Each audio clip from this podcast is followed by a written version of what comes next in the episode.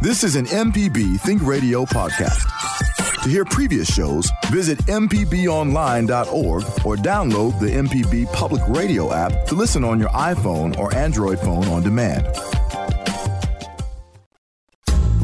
The legal information presented on In Legal Terms is meant to provide general information about the topics discussed and is not necessarily the opinion of Mississippi Public Broadcasting. The information conveyed does not create any type of attorney client relationship. Please consult an attorney provider before making any decisions about your specific legal questions.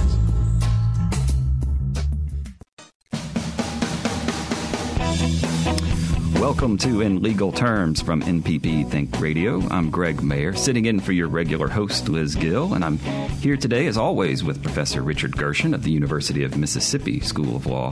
This morning, we are talking about bankruptcy, and we have two terrific guests, Frank and Rachel Coxwell from Coxwell Attorneys here in Jackson. Good morning, Professor. Good morning, Greg. And uh, while we miss Liz, it's always good to have you on the show. Really happy. Uh, uh, that you're with us this morning, and thank you for taking the time to do the show. Excited to have, uh, first of all, excited about the elections. Uh, you know, I hope everyone takes the time to exercise their right to vote today.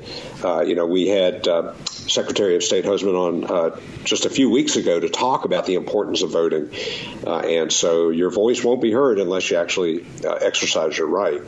But you know, I've said oftentimes on the show that uh, people would not need lawyers if they kept their promises, and I think that's true. But when we when, we uh, have guests like uh, Frank and Rachel Coxwell on, they're people who uh, help uh, uh, when when someone can't keep their promises, maybe not because of something they did, but because they've had an extended illness and they have medical expenses or they have other issues that keep them from paying their debt. And, and Frank and Rachel help them in those situations. So we're really happy to welcome them, uh, you know, and to talk about bankruptcy today. Uh, that's right, and um, we appreciate them being here this morning. And if, if you have any questions about bankruptcy, please give us a call at one eight seven seven MPB ring. That's one 877 672 7464. Frank, good morning. Thank you.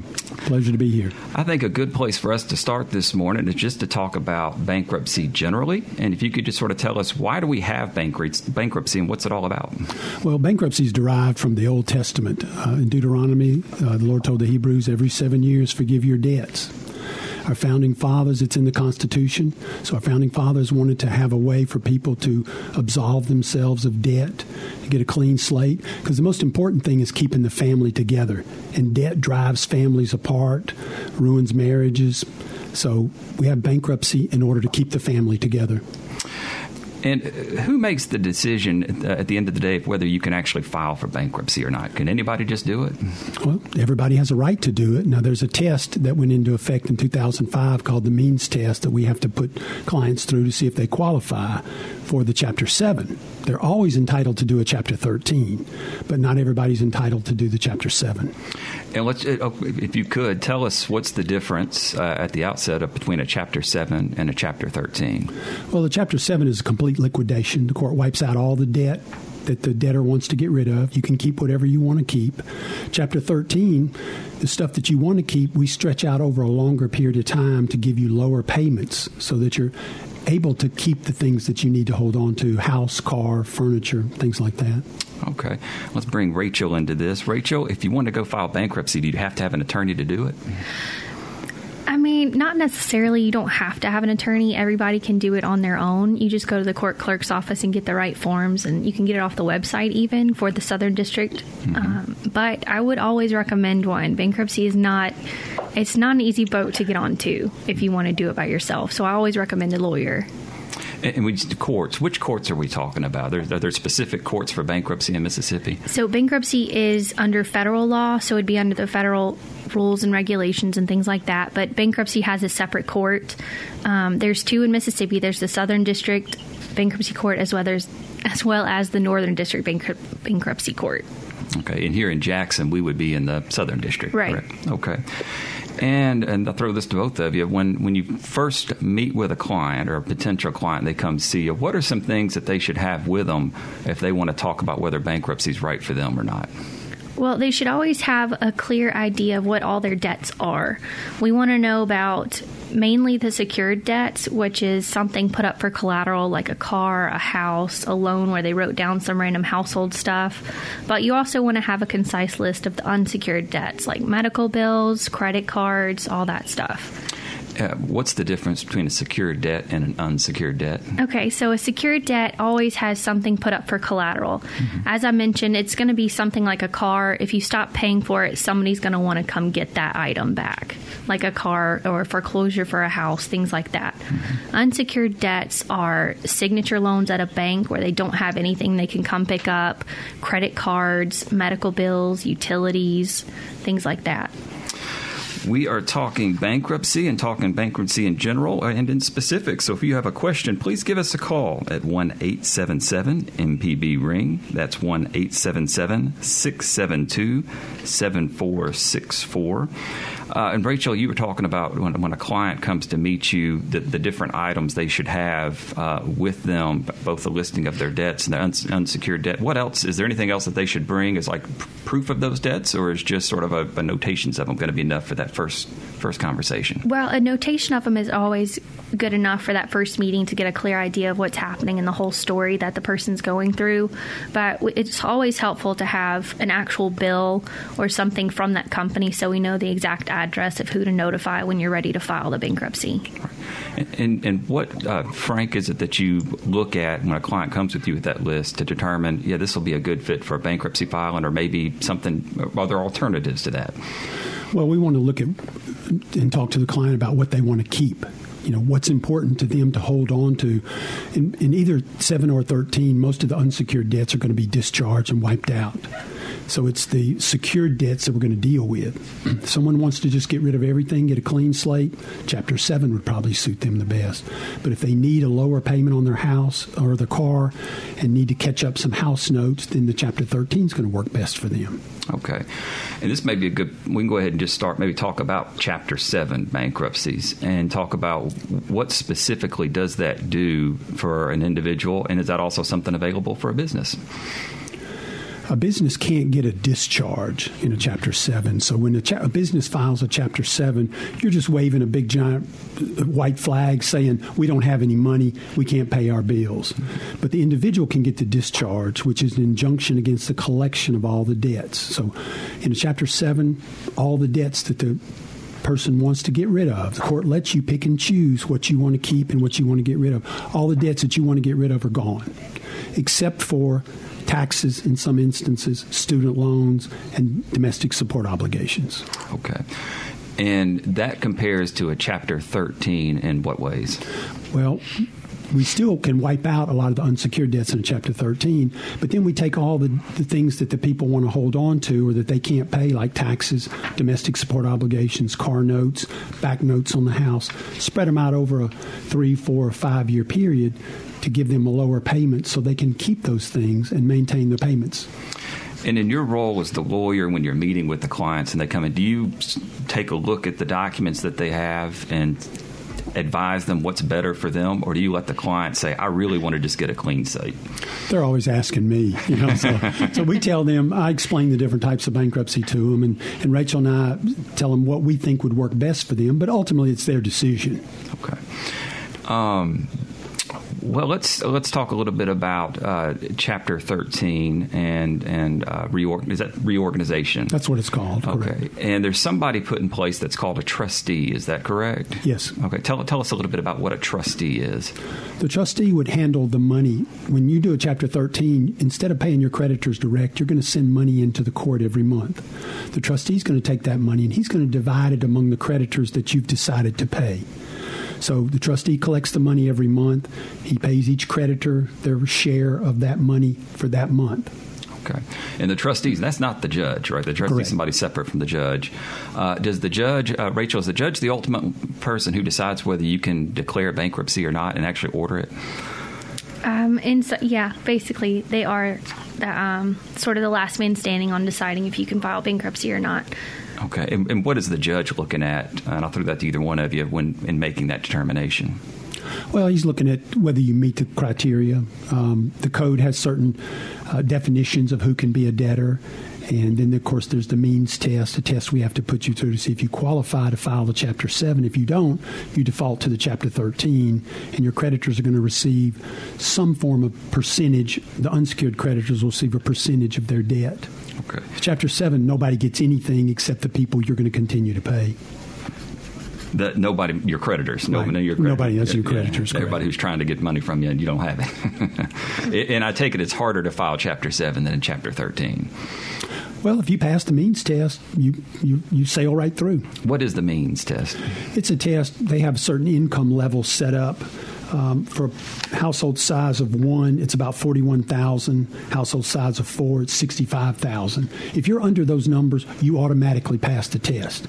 If you're above those numbers in household income, then we have to put you through the test. And it's an eight or nine page test. And that's the lawyer's job is to get you past that test. Okay. We routinely do bankruptcies with people making over $100,000 um, a year because it's just affecting the economy and all. It's affecting everyone. And, and we still get them past the means test. Okay. Well, we're going to take our first break of the morning, and when we come back, we're going to continue our discussion about bankruptcy, and we're also going to talk about the number one reason people file for bankruptcy. If you have any questions, please do give us a call at 1 877 MPB Ring. That's 1 877 672 7464. You're listening to In Legal Terms on MPB Think Radio.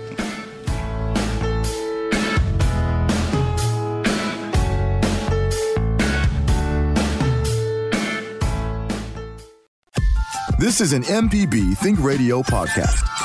To hear previous shows, visit MPBOnline.org or download the MPB Public Radio app to listen on your iPhone or Android phone on demand.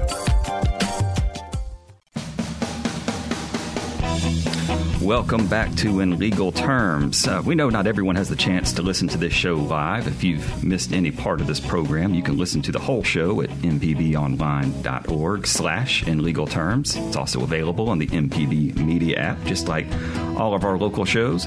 Today we're talking about bankruptcy, and we've got two great guests in the studio with us Frank Coxwell and Rachel Coxwell from Coxwell Attorneys here in Jackson. We also have, of course, our legal expert Richard Gershon at the University of Mississippi School of Law.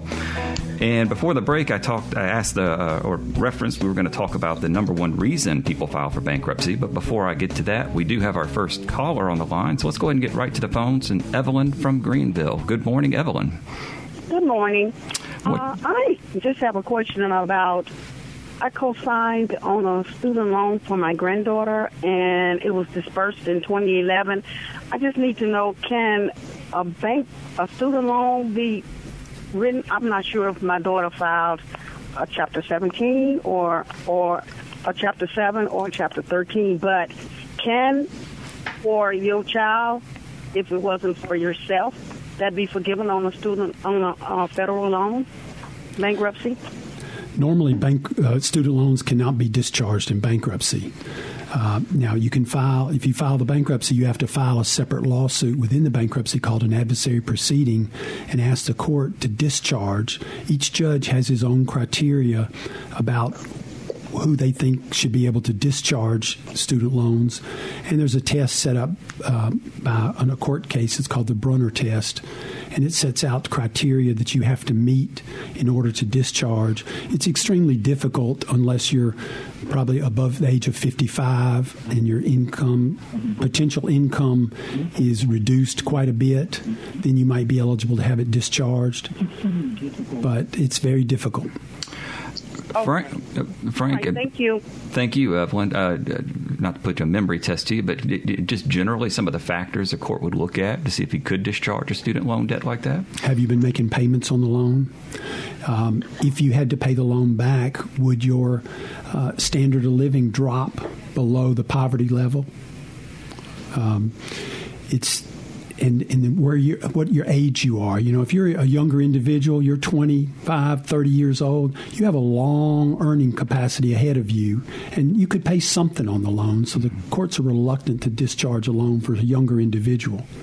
If someone's 60 uh, or above, you probably don't have as many years left earning capacity, and, and you might be more eligible for a discharge or even a partial discharge. Well, we appreciate Evelyn's call on that topic this morning. And uh, before the break, I, I, talked about the number one reason uh, that people file for bankruptcy. Professor, this may come as no surprise to you. It is medical debt. Not at all. And in fact, you know, when when uh, Frank and Rachel deal with uh, their clients, you know, it's one thing when somebody incurs debt voluntarily where they go out and overspend on a credit card and, and they're, they're aware that they're doing that and, and they have some control over that. But when we talk about medical debt, you know that you know someone has an illness that they didn't expect. You go into that illness, you have typically no idea how much insurance is going to cover or how much it's even going to cost. And so that can be overwhelming for families, uh, especially if it's a long-term illness. And so that's why it's very important that the bankruptcy, bankruptcy laws protect people in that situation. Uh, Rachel and Frank, when a, when a, client comes to you, and I'm just talking generally, not any specific clients, of course, but a client comes to you and, and medical debt's their their number one issue. How do you how do you address that with them? How, what what sort of steps do you take with them to look at going about filing for bankruptcy? Well, you know, a medical debt is just another unsecured debt. There's no difference in it and a credit card or an unsecured loan. So uh, we just want to get the names of all the medical providers to make sure we get everybody listed. And then the collection agencies, because there's always two or three collection agencies attached to every medical debt. And we just want to make sure everybody's listed in the bankruptcy so that they're covered with the bankruptcy. Yeah, if you could talk a minute about the importance of making sure clients are, are candid with you about all their, their creditors and making sure everybody's listed. Why is that so important on for you? Well, the papers that the client signs, the bankruptcy petition and schedules, are signed under oath. So they're sworn to. And the price of a bankruptcy discharge is full disclosure. Full disclosure about all your debts, full disclosure about all your assets. So the court wants to know everything you own. You, a certain amount of your property is exempt or protected from the bankruptcy court and protected from your creditors. But if you have things that are not protected, you might lose those things in the bankruptcy. And of course, that's what we do is help the client figure out what those things are, either get rid of them before we file the bankruptcy or just turn them over to the court and let the court deal with land or vacation houses, uh, some boats, things like that. And if a debt's not listed and the bankruptcy becomes final, would that debt be discharged or not? It would be as long as you didn't leave it off on purpose. If it's something you just forgot about, the bankruptcy would cover the debt and it would be discharged. But if you left it off for, and there's a lot of reasons people want to leave stuff off, none of them good, but uh, they feel like they need to leave this off or whatever, and it, it could be non dischargeable. What are some of the other reasons, big reasons, that you see folks come to your office that need to file for bankruptcy? Medical debt's number one. What would y'all rank as number two? Um, I would usually rank, well, the main thing is it's not just medical debt, it's things that all happen at one time. Anytime one thing happens, it seems like life piles all these other things at the same time. Because usually people can deal with one issue and still pay all their debts and everything. But usually it all just piles on at the same time and that's when people get stressed and start freaking out and needing help and everything like that. But i think another one might be divorce. Mm-hmm. because you have you have this family with two incomes paying for things and then you split that up and you're one person trying to pay for all these things you wanted to keep. Well we do have another call. It's margaret from columbus. Oh, uh, oh excuse me ronnie is first in line. Ronnie from ocean springs. Ronnie good morning Good morning. How are y'all? I appreciate your patience and uh, waiting for no us to get to you. What's your question this morning? Well, um, it actually goes on to. I, I apologize, ma'am. What, what is your name? Oh, my name is Rachel. Hi, Rachel, you said it in every word that I could say when it piles on at one time. Mm-hmm. Um, and so, uh, my wife and I, we got married in August at, right immediately after that, our bank account was robbed for $3,800. Um, we own our vehicle, um, but we do uh, have a mortgage on our home and my wife is a teacher. I'm a chef. Um, I do a catering business, so it's not always consistent. But my wife, um, it, it when our bank account was robbed, we um, filed police report and everything. The bank, because the person that stole the money had our uh, PIN number, so the bank account isn't going to uh, repay it back. We are three months behind on our home, and we are scared of losing our home, and uh, so is that a viable option for us to possibly file bankruptcy just to keep our house that we've had for eight years? Of course, people do that all the time. Whenever you happen to get behind on something, whether it be a house or a car in foreclosure, repo, or down the road, um, we always recommend usually a Chapter 13 would help with that. It takes your normal notes each month and then it spreads out those three months to four months that you're behind. It spreads those out the 60 months, the five year plan that a Chapter 13 is. So you end up paying your normal note plus a little bit extra. So it's not too strenuous of trying to come up with three months at one time. Okay. Um, now, uh, because we are in the hole in a sense, um, what is the normal cost to um, try to file a Chapter 13? The uh, it's Chapter 13, the court in Mississippi has set the attorney's fee, and that's $3,400 each. But most of that can be paid through the bankruptcy plan. So each lawyer has a, a, their own amount that they want you to pay up front, and then the rest of that would be put in the plan with your house note or your car note. The court charges $310 as the filing fee. So. Okay. But each lawyer has their own fee that they they want you to pay up front, which would be a portion of that thirty four hundred, and then the balance would be put in the bankruptcy. Okay, well, I appreciate that. That's excellent information. Uh, you know, um, we're, we we are a little older, and uh, so um, we, we've never been in this position. It's kind of scary, and uh, but to have a home that we've had for eight years and then have to kind of worry about it, um, it's it's a scary situation. The bankruptcy court does six bankruptcies every half hour every day. Wow! Oh, wow! So you're not alone. It's a lot of people. Ron, well, Ronnie, thank you so much for your call. That was a, that was a great question. We're going to get to our next caller, uh, which is Margaret from Columbus. Margaret, good morning. Good morning. And what's your question this morning? My question is, what is the status of bankruptcy when you own your home without any payments actually paid for? Um, so there are some exemptions in Mississippi. It always depends on how much equity you have in your home. Um, the state of Mississippi protects up to seventy-five thousand dollars of equity in your home. So if your home is paid for, and about seventy-five thousand dollars or less, then your home would be fully protected if you filed bankruptcy. Okay. Did that answer your question, Margaret? Yes, it does. It really does. Thank you so much for your call. Um, we're going to go ahead and take our next break uh, for the half hour. But when we come back, we're going to continue our conversation with Frank and Rachel Coxwell and Professor Gershon about bankruptcy. We'd love for you to join our conversation. The number is 1 877 MPB Ring. That's 1 877 672 7464. You're listening to In Legal Terms on MPB Think Radio.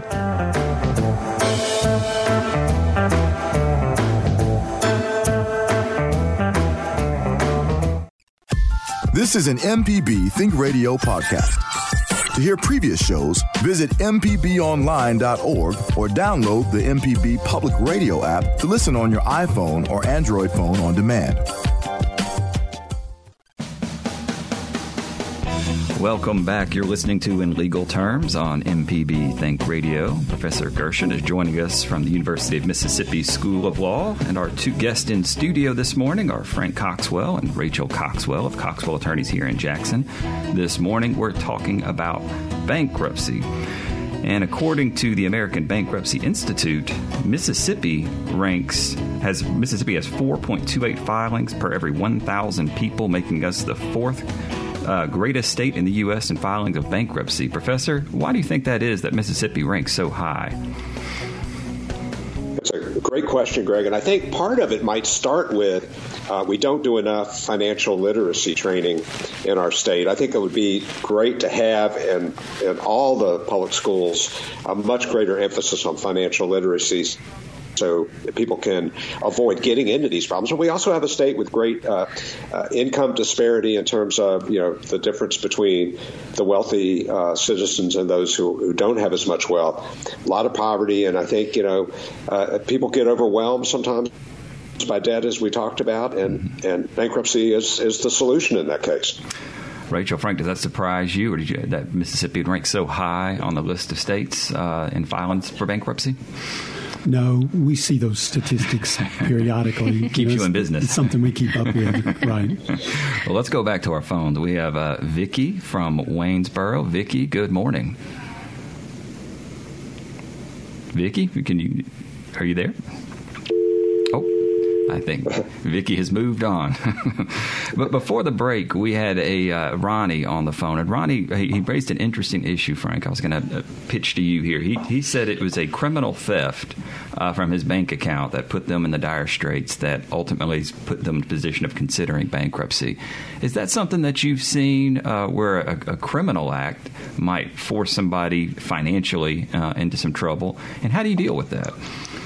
Well, we, we see a lot of people that suffer from identity theft.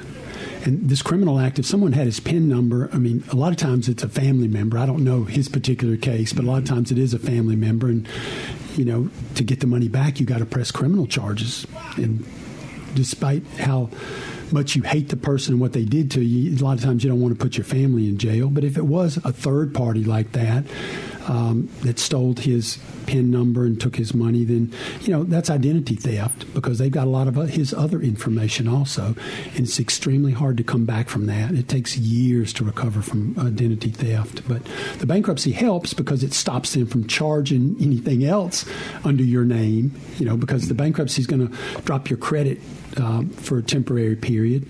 Now, our clients, you know, we have an instruction package we give our clients, and they can have their credit back in the six or seven hundreds within a year. Wow. Which is what most people think, oh, I can't get anything for seven years or 10 years. I, I don't know where they get the numbers from, but, you know, that's not the case anymore. Um, if people weren't giving credit to people that filed bankruptcy, the car dealers would be out of business. Banks, loan companies would be out of business because so many people are filing. It is part of your practice, uh, not only getting the bankruptcy filed and through, but then helping individuals after the fact restore their credit? Yes. And, how, and just generally, what are some of the things that you do? Uh, to help help individuals get back on their feet? Well, that's just the biggest question we get is about my credit. You know, and if you're coming to see us, your credit's probably already tanked at that point. But uh, we have an instruction package we give to clients. You know, specific instructions, things that they need to do, things that we do in the bankruptcy proceeding to help get their credit straightened out and correct things on their credit bureau reports. Well, let's go back to the phones. We have Shannon, who's in Tennessee. Shannon, good morning. Good morning. How you doing? I'm fine this morning. What's your question? Well, I did a bankruptcy. Uh, ooh, I forgot how long it's been, but I did a bankruptcy, and because of my job, I could no longer uh, afford to pay the bankruptcy, and I'm still, you know, in a financial bind. What did I do um, about the procedure? Um, I had to stop paying the bankruptcy. So, could you explain to me about that procedure? If if your bankruptcy, uh, assume as a Chapter 13, since you were making payments, but if your case was dismissed, then all your debts go back to the way they were before you filed the bankruptcy. You still owe all those people, and they can sue you and garnish you or come after you for the money. Okay, then yeah, um, if something happened and uh, I could no longer pay them anymore, and and I was just wondering, it's just mostly like hospital bills or maybe like two dollars on credit card bills. Right. So if your income is like no car house. Mm-hmm. Yes, like ma'am. If your income is changed and you were in a 13 but can no longer do it, you still have the option to do a Chapter Seven. Um, sometimes there are timelines that need to run out when you do two different bankruptcies. But if your Chapter 13 was dismissed, that doesn't apply, and you could do a Chapter 7 instead. Okay, because I think this was back in, I don't know, maybe 2015, I guess. Right. Yeah. So a Chapter 7 would still be an option for you just to go ahead and get a clean slate for yourself. And let me ask you something. How long would that be on my credit? So a chapter we get that question a lot. A chapter 7 stays on your credit report for the 10 years, but it does not affect anything. All it does is say that those past debts were discharged through chapter 7 bankruptcy. Your st- your score can still go up and down. It just just depends on how well you take care of it. What about chapter 13? How long does it stay on your credit? It would stay on there the same amount of time. Okay. Okay, then. Okay, thank you, ma'am. You're welcome. Shannon, Shannon thank you so much uh, for that call. And um, her question uh, prompts another question uh, to Rachel or Frank, and that is once the client on Chapter 13 is filed, and if they find themselves having difficulty making their payment, should they reach back out to you? Are there things you can do as part of their proceeding to help them uh, uh, sort of get over the hump if, if they're having trouble making payments? Yeah, uh, Chapter 13 is strictly voluntary. You can get out of it at any point. There's things we can do. We can file a modification if you get behind in the payments and take those payments and spread them out over the remaining months. Or we can get rid of some things, uh, let a car go, uh, if they if they don't, you know, if the car's not running, we don't want to keep paying for it. I mean, if it's not serving its purpose, but we can do, modify the plan as it's set up and re- reduce the payments in some cases, or any payments they get behind, spread them out. And I'm uh, guessing that being proactive and approaching the lawyers and the judge saying you can't make your payments is better than just not making payments and hoping for the best. Absolutely. Yeah, it's usually the best route. I mean, some, you know, if a, if a Chapter 13 is going fine, there may be a years, two years that we don't he- talk to our clients because everything's going fine, and they forget about us. And they, I have clients that file stuff in court on their own or write letters to the judge, and I say, well, "Why am I here?" You know, you should call me. That's what I'm here for. I'm your lawyer. Let me take care of that for you. Um, but most people do. They'll reach back out to us and say, look, I'm getting behind on my payments. What can we do? And we discuss all their options with them. How long uh, typically is a, a, payment plan uh, for a, uh, a, somebody who's filed bankruptcy under 13? What's the average span of time for your clients? The average is usually the full 60 month plan, so it's five years. Okay. Depending on their income, they can go as less as three years or four years, but the most is usually average five. Okay. And is five years the maximum you can mm-hmm. you can mm-hmm. spread yes. out your payments? And if you're unable to do a five year plan, does that mean you're probably a candidate for a Chapter 7? Usually, yes. Okay. Uh, we've been talking a lot about individuals uh, and filings for individuals. Can we talk a little bit about businesses? We have a lot of small business owners in Mississippi, and I imagine some of your clients are small business owners uh, who have to do things to reorganize or to liquidate. Can you tell us a little bit about, as a business owner, uh, what should you do if, if you think you need to file for, if you find yourself in over your head? Well, most clients that come to see me that have a business want to do two bankruptcies. They want to do one on the business and one on themselves. but in most cases, they haven't done the money with the business correctly. Most people operate the business like it's their back pocket and they spend business money for personal things. So I don't normally don't want to file a bankruptcy for the business. We just file for the individual, get them out from under all the business debts that they've agreed to pay or they've co-signed or guaranteed, and get them out from those debts and just let the business die. Just let it wither on the vine. They can they need a new business, they can start a new corporation or LLC, and just but just let the old one go. This morning we are talking bankruptcy with uh, Frank and Rachel Coxwell of Coxwell Attorneys here in Jackson. We'd love for you to, to join us. Give us a call at one eight seven seven MPB ring. That's one eight seven seven six seven two seven four six four. And with that, let's go back to the phones. We've got Jack from Hattiesburg. Jack, good morning. Hey, good morning. Thank you for having me here. Absolutely. What's your question? Yes. Um, I just wanted to make some comments. Uh, I worked in finance, uh, particularly credit and collections, the first 15 years. Um, I did a lot of legal collections. What I'd like to tell your audience is, without hesitation, and I've worked and I've uh, garnished, foreclosed, sequestered bank accounts very good at it. But I would encourage any debtor, any person who owes money, and if they're struggling with their bills, to go see an attorney to see about the possibility of getting themselves relieved from all of these debts and start their life anew. I've been in the business. I, I was in the business. I'm not retired. I was in that business of finance, collections, banking. People do have problems regardless of what the reason discharge your debt if possible. Go see an attorney who specializes, and they'll guide you down the right path. That's my comment. Jack, thank you, Frank. Rachel, any thoughts on Jack? Yeah, it's so good to hear that coming from, from that side of the yeah. business. Uh, you rarely hear that from creditor and collection agencies and, and people like that, you know. Um, but that's good. And, and it's true. I mean, that the bankruptcy was set up to, to save the family and give people a second chance. And, you know, we all need a second chance. And that's what bankruptcy is all about: is getting a second, getting a second chance. Sometimes a third and fourth chance. Um, well, let's talk. Uh, there's some a lot of different ways we can go with bankruptcy. There's so many different things you have to deal with. I know off air we talked a little bit about divorce, and I know a lot of folks have questions about bankruptcy and divorce. And if you're in the middle of a divorce, can you even file for bankruptcy? Can you just talk a little bit about what that process entails? Sure. The bankruptcy will give you the relief and protection you need, whether you file it before the divorce or after the divorce. There's advantages to filing before the divorce because the couple, if they're still married, they can do a case together. It's half the fee. It's not a double fee for both parties, you know, and it's only one filing fee. And they get rid of all these debts and don't have to deal with this stuff in the divorce. Um, after the divorce, a divorce generally breeds two bankruptcies because a couple was barely making it on two incomes. Now they're split up. They got the same amount of debts with half the income as before.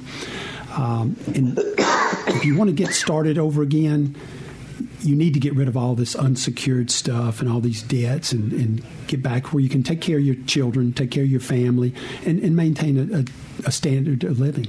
Does, does the bankruptcy, if you filed for bankruptcy during divorce, does the bankruptcy judge then have some say in how the assets, the marital assets, get divided?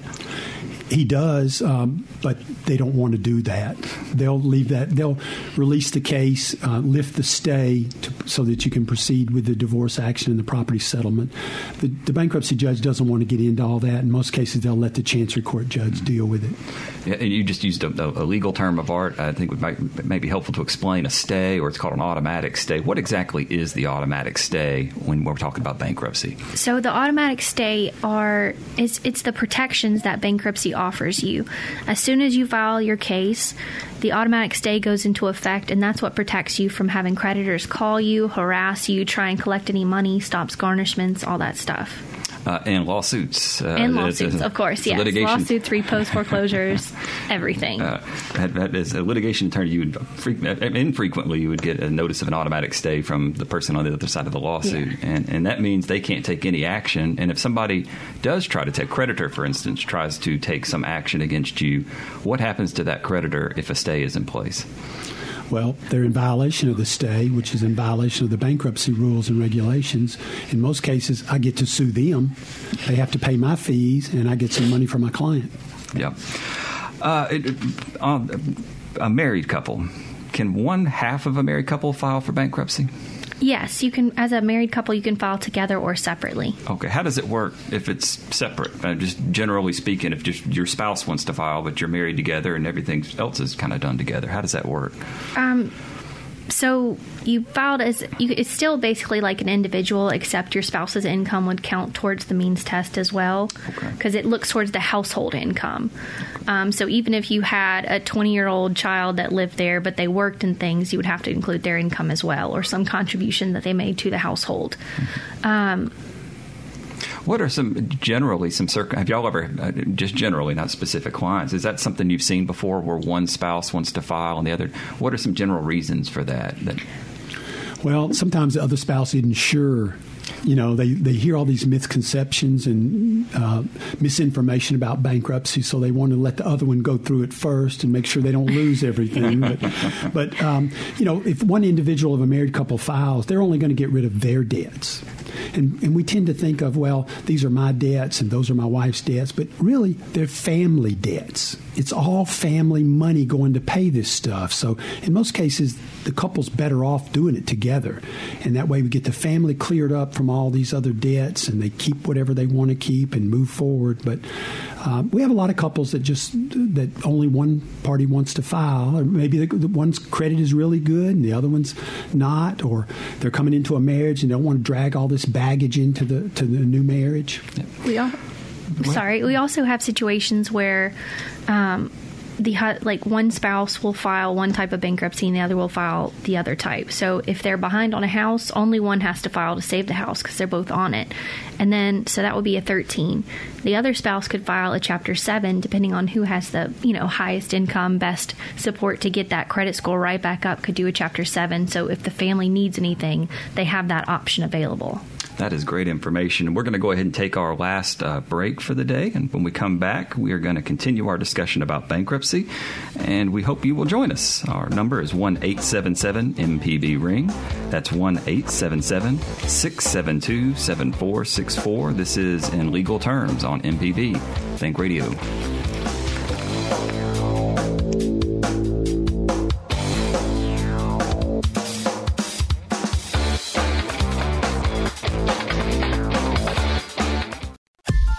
This is an MPB Think Radio podcast. To hear previous shows, visit MPBOnline.org or download the MPB Public Radio app to listen on your iPhone or Android phone on demand.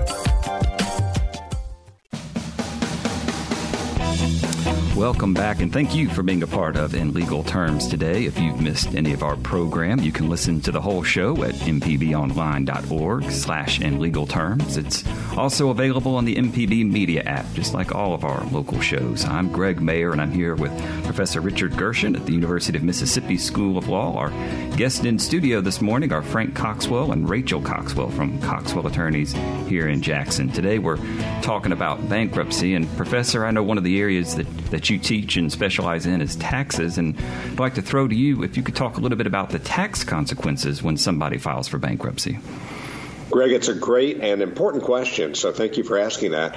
Uh, you know, a few years ago, and when 2008 happened, and a lot of people lost their homes, the bank would forgive that debt, that mortgage debt, without a process of bankruptcy. And so people would walk away from their homes. Well, what they didn't realize is the discharge of indebtedness outside of bankruptcy is actually a taxable event. So people were surprised that when, let's say, $50,000 of their mortgage was forgiven by the bank, they had to pay tax on that 50000 But if they go through bankruptcy, the Internal Revenue Code provides uh, that discharge in bankruptcy is not taxable. So that's another benefit to going to someone like uh, Frank or Rachel to help when there's a debt situation that, that you just can't handle.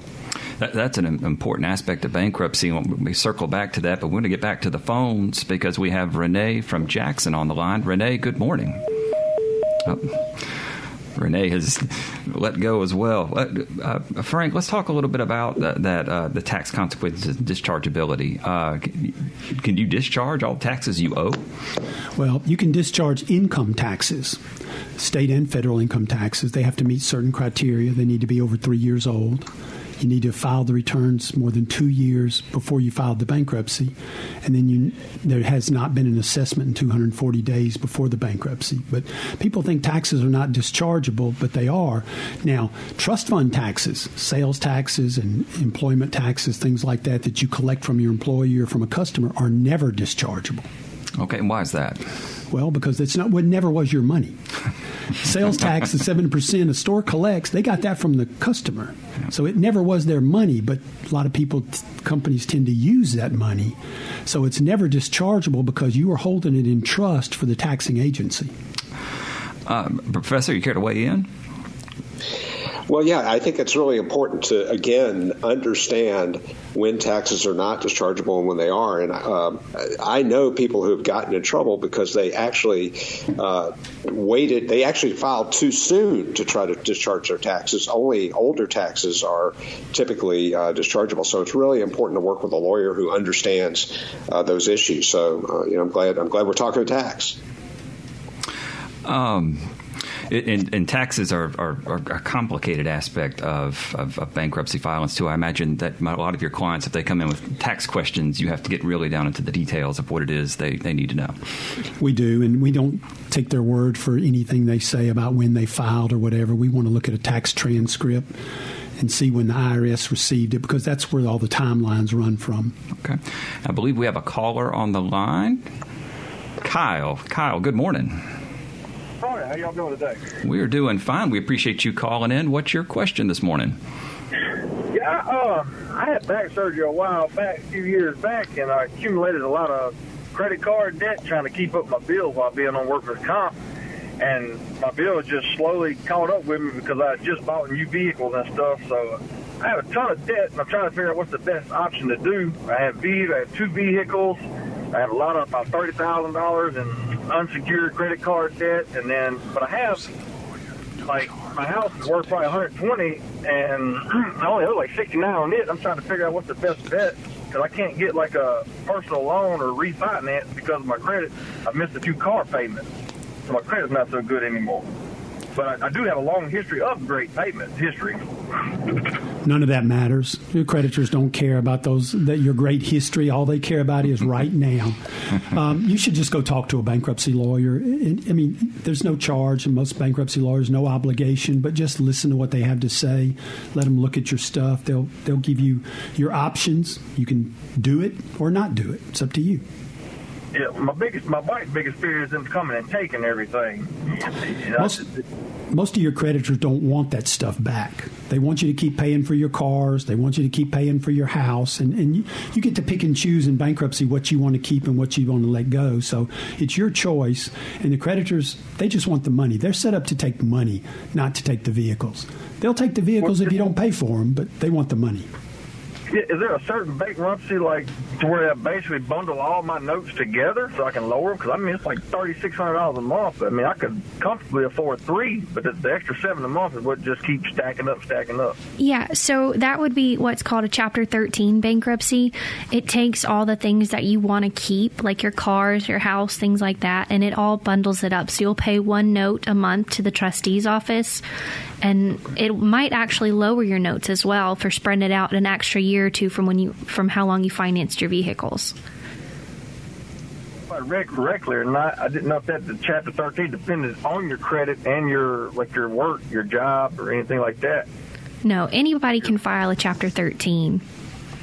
The means test okay. would apply to a chapter seven.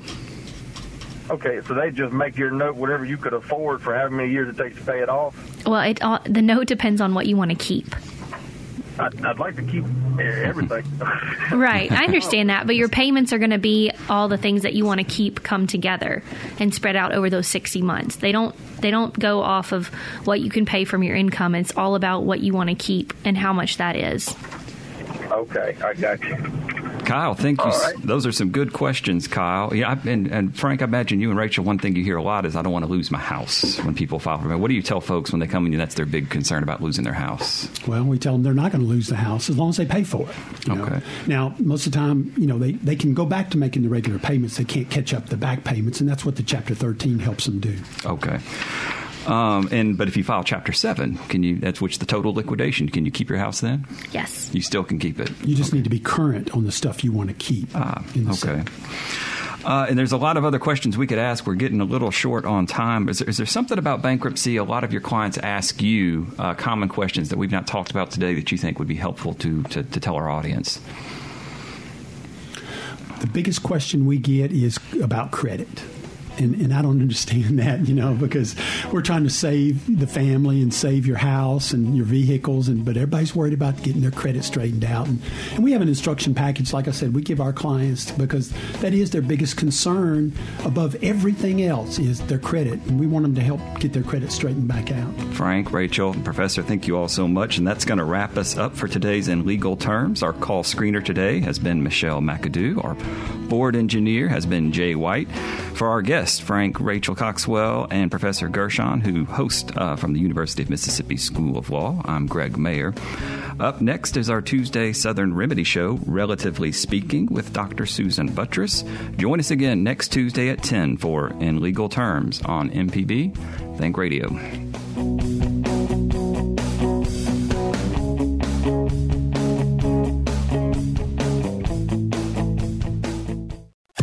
This is an MPB Think Radio podcast. To hear previous shows, visit MPBOnline.org or download the MPB Public Radio app to listen on your iPhone or Android phone on demand.